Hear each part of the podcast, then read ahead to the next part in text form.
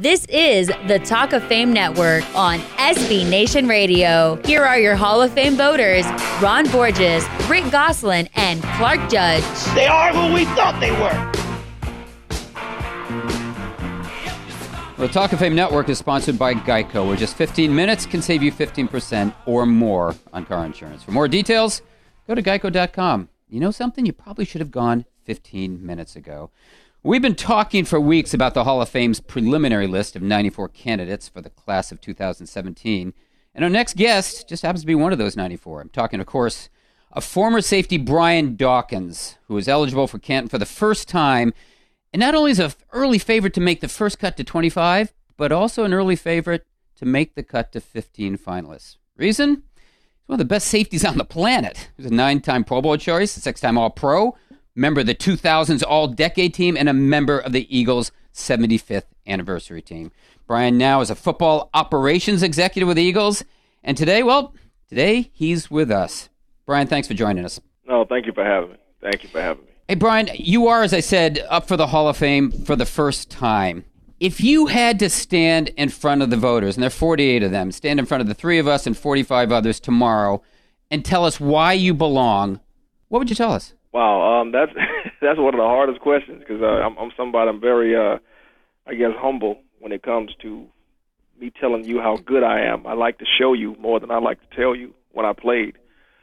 But you know what? I, I think first of all, it's a blessing to have this opportunity in the first place. You know, growing up in Jacksonville, Florida, I never thought that this would be a day that I would have conversations with anybody from any Hall of Fame, let alone a football Hall of Fame, talking about the possibilities of me getting in, in into it.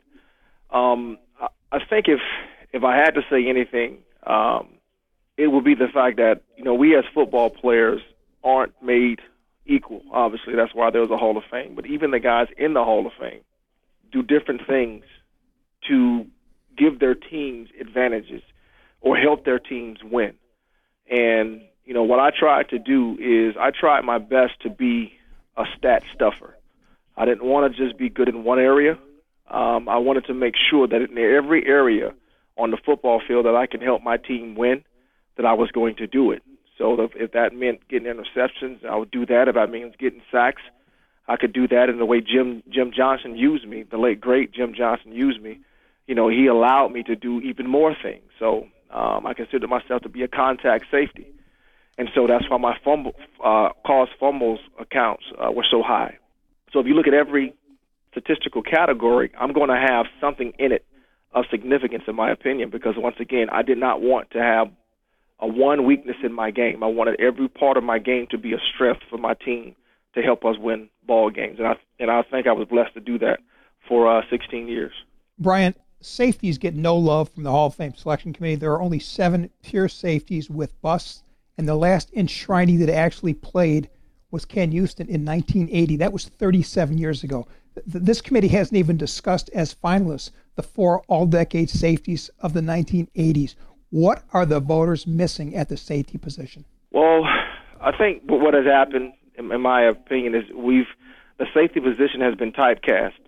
That the only way that you can have an impact on the field is to get interceptions, and I'm here to tell you 100% that that is 100% wrong um, especially the way that you know, and I believe Jim Johnson was one of the individuals that started this off the way that he used me because of the um, offenses that we were presented. The safety had to be able to do more than just intercept the ball, and so him using me in all the different ways um, actually presented a different a different weapon, so to speak, for offenses to try to contend with. That's one of the reasons the Weapon X name came into existence um, is because he used me in so many different facets, so many different ways. And so if I'm blitzing on one play, I was getting sacks. If I'm, you know, um, dropping deep in coverage, I'm getting interceptions. And then, you know, coming up making big hits when it, that's called for, calls and fumbles. So if you just look at the safety position as someone that the only thing that he can do is just stay in the back and he's the last line of defense and he's going to pick up an interception or two and he's you know hopefully a good and open field tackle, then you're missing the boat, especially with these guys um, in in this uh, in this century. Well, you know, Brian, we had uh, Eric Dickerson on here a little bit ago, and, and he was talking about uh, first time eligible uh, Hall of Famers. It never was something that he thought much about or thought mattered much. I tend to agree with him. My colleagues uh, seem to think it's uh, more significant than, than I do. What do you think about this whole idea of first ballot Hall of Famer as opposed to, you know, third ballot Hall of Famer like Mike Haynes or, you know, 25th ballot Hall of Famer like some guys? Does it make any difference to you? We just so happen to live in a society that we we put number counts on everything. top 10 this, you know, top 5 that. So that, that's that's going to happen. But for me, and, and I'm I'm being 100 percent honest when I say this, it's I I never thought I was going to be at this place. I never dreamed that I was going to be in the Hall of Fame. I I didn't. It was not it was not something on my list of a uh, of goals to accomplish. As it, when I got a chance to play in the National Football League, I just wanted to get in first of all, get vested if I could, and then here I am year after year, piling up a couple of years, and then you know putting up numbers at the same time, and then towards the end of my career, everybody keep saying that you could potentially go in the Hall of Fame. So that's when it dawned upon me that I could potentially be in it. So um, if I have a chance to get into the Hall of Fame, it's going to be a tremendous honor for me, my my family, um, the high school that I went to, the college, um, the Eagles fans. You know th- that'll give them something to celebrate. Once again, we can we can have a great time together uh, after that uh, after that after that dinner and after the um, after the speech. So, you know, I'm just excited to have the opportunity to be in this, to be honest with you. I, I really am. Hey, Brian, and, and we're speaking with Hall of Fame candidate and now football operations executive Brian Dawkins of the Philadelphia Eagles on the Talk of Fame Network. And you can find us at talkoffamenetwork.com. And Brian, if you had to show the Hall one play or one game that best exemplifies who you were as a player, what would it be? Wow, it's not even a question. It would be the Dallas game, my last game here as an Eagle. And I tell Why? I tell people this all the time who ask me, um, you know, Brian Dawkins, what is your play? If you had to make a play, if you had a dream play, what would it be? There would be guys that have played my position, the safety position, or the cornerback position, to say something to the effect of getting the inter- interception, um, last drive, me scoring a touchdown, causing us to win the game. That would be awesome. But really, mine, my my my favorite play is for me to make a big hit, that guy fumble, and my teammate picks the ball up and him score, and we can, I can go run down there and celebrate with him.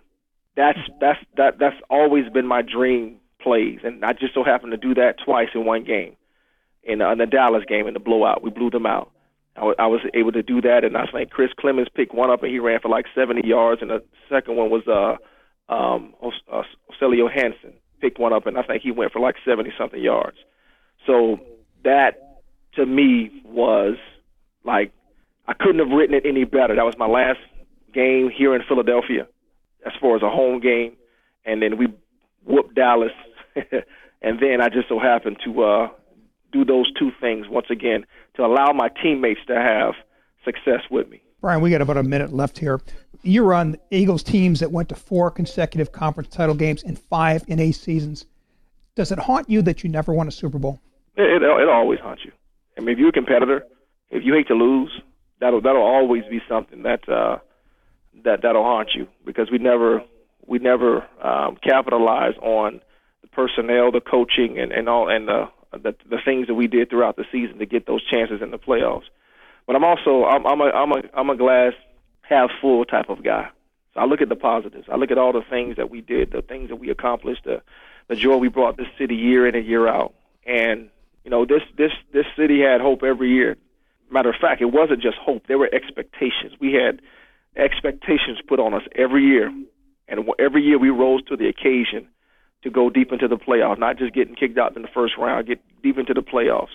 We just so happened to didn't we, didn't um, we didn't close the, the the the chapter and win win a Super Bowl. So prayerfully, I'll be able to do that as, as an executive. Hey, Brian, unfortunately for us, we've got to close this chapter. We're out of time, but thanks so much for joining us, and best of luck with your Hall of Fame candidacy. Thank you, thank you.